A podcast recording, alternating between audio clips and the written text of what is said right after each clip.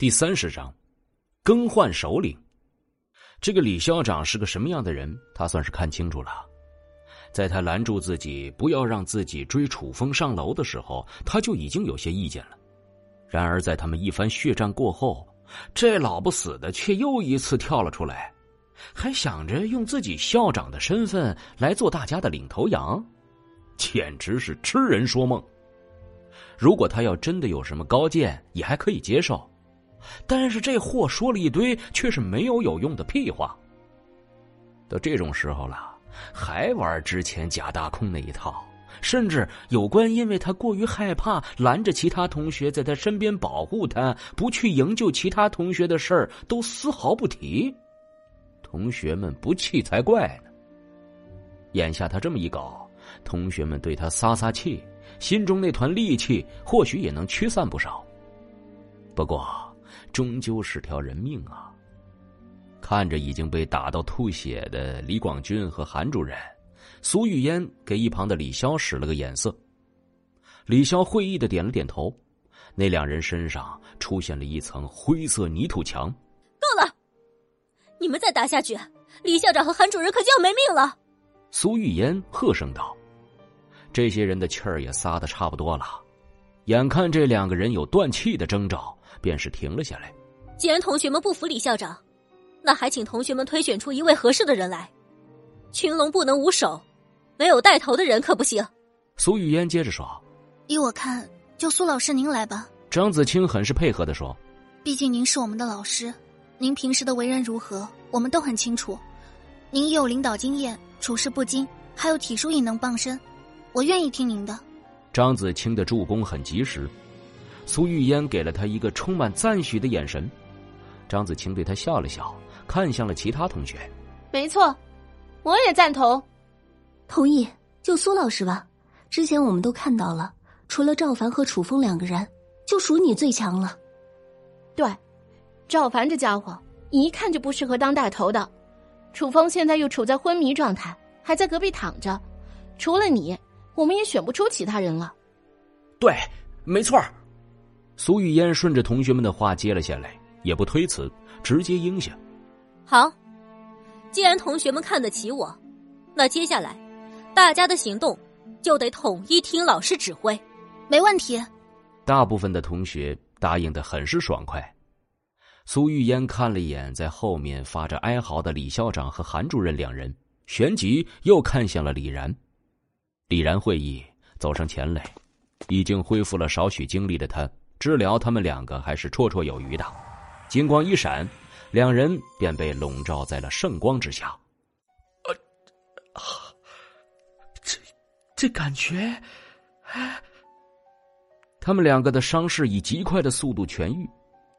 李校长、韩主任，还请你们两位跟其他同学坐到一块儿。这两个人刚吃了大亏，这会儿哪敢还说什么？垂着头便坐到了一个角落里。接下来，咱们来讨论讨论下一步该怎么做呀？我觉得咱们就在教学楼等救援好了。是啊，相信政府一定会有办法的。苏玉嫣本来也是这么想的，但是在觉醒了异能，又看到了楚风之前那惊人的爆发后，他已经没了这个想法了。他已经不相信还能有官方救援了，这也是他不在乎什么校长、什么主任狗屁名头的原因。唯一能来的救援，只有原子弹了吧？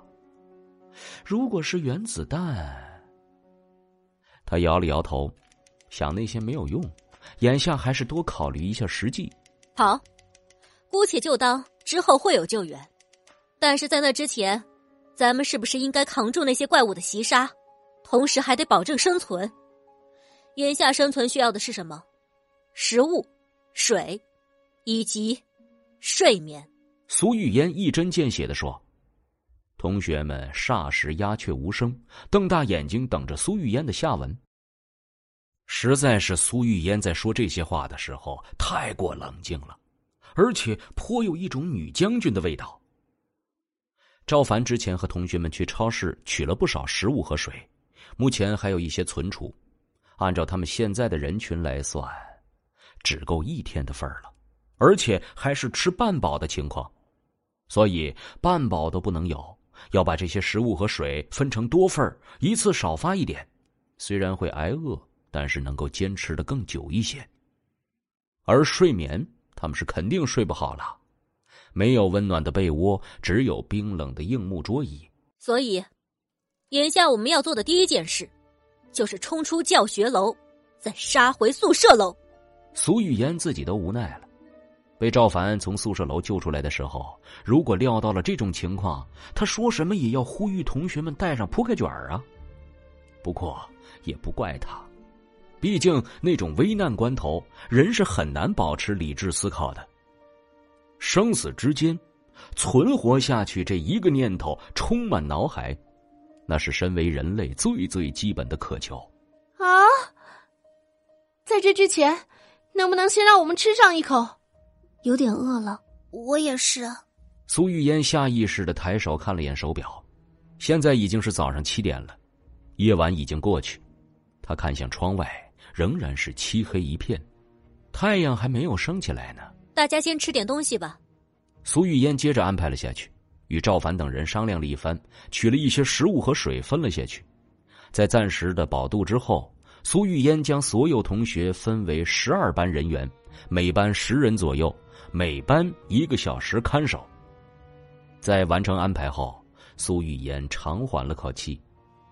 这些事儿真的是很耗费精力和脑力。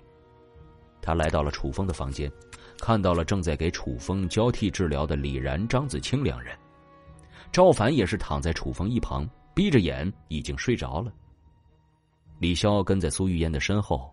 看着眼前苏玉嫣这道有些略显无力的背影，沉沉的说：“苏老师，你也歇会儿吧。”苏玉嫣点头，倚在一边，蜷着身体闭上了眼睛。李潇跟着靠在一旁的墙上，也是小憩过去。外面有肖丽和一班同学们看守，他们确实可以暂时的放松一会儿，好好的恢复一下。无论是体力上的透支，还是精神力的损失，他们都已经见底，甚至超负荷运转了。毕竟都是刚刚觉醒异能的他们，只是一阶的境界，精神力还是很虚弱的。本集播讲完毕，感谢您的收听。去运用商店下载 Patreon 运用程式，在首页搜索海量有声书，或点击下方链接。听更多小说等内容。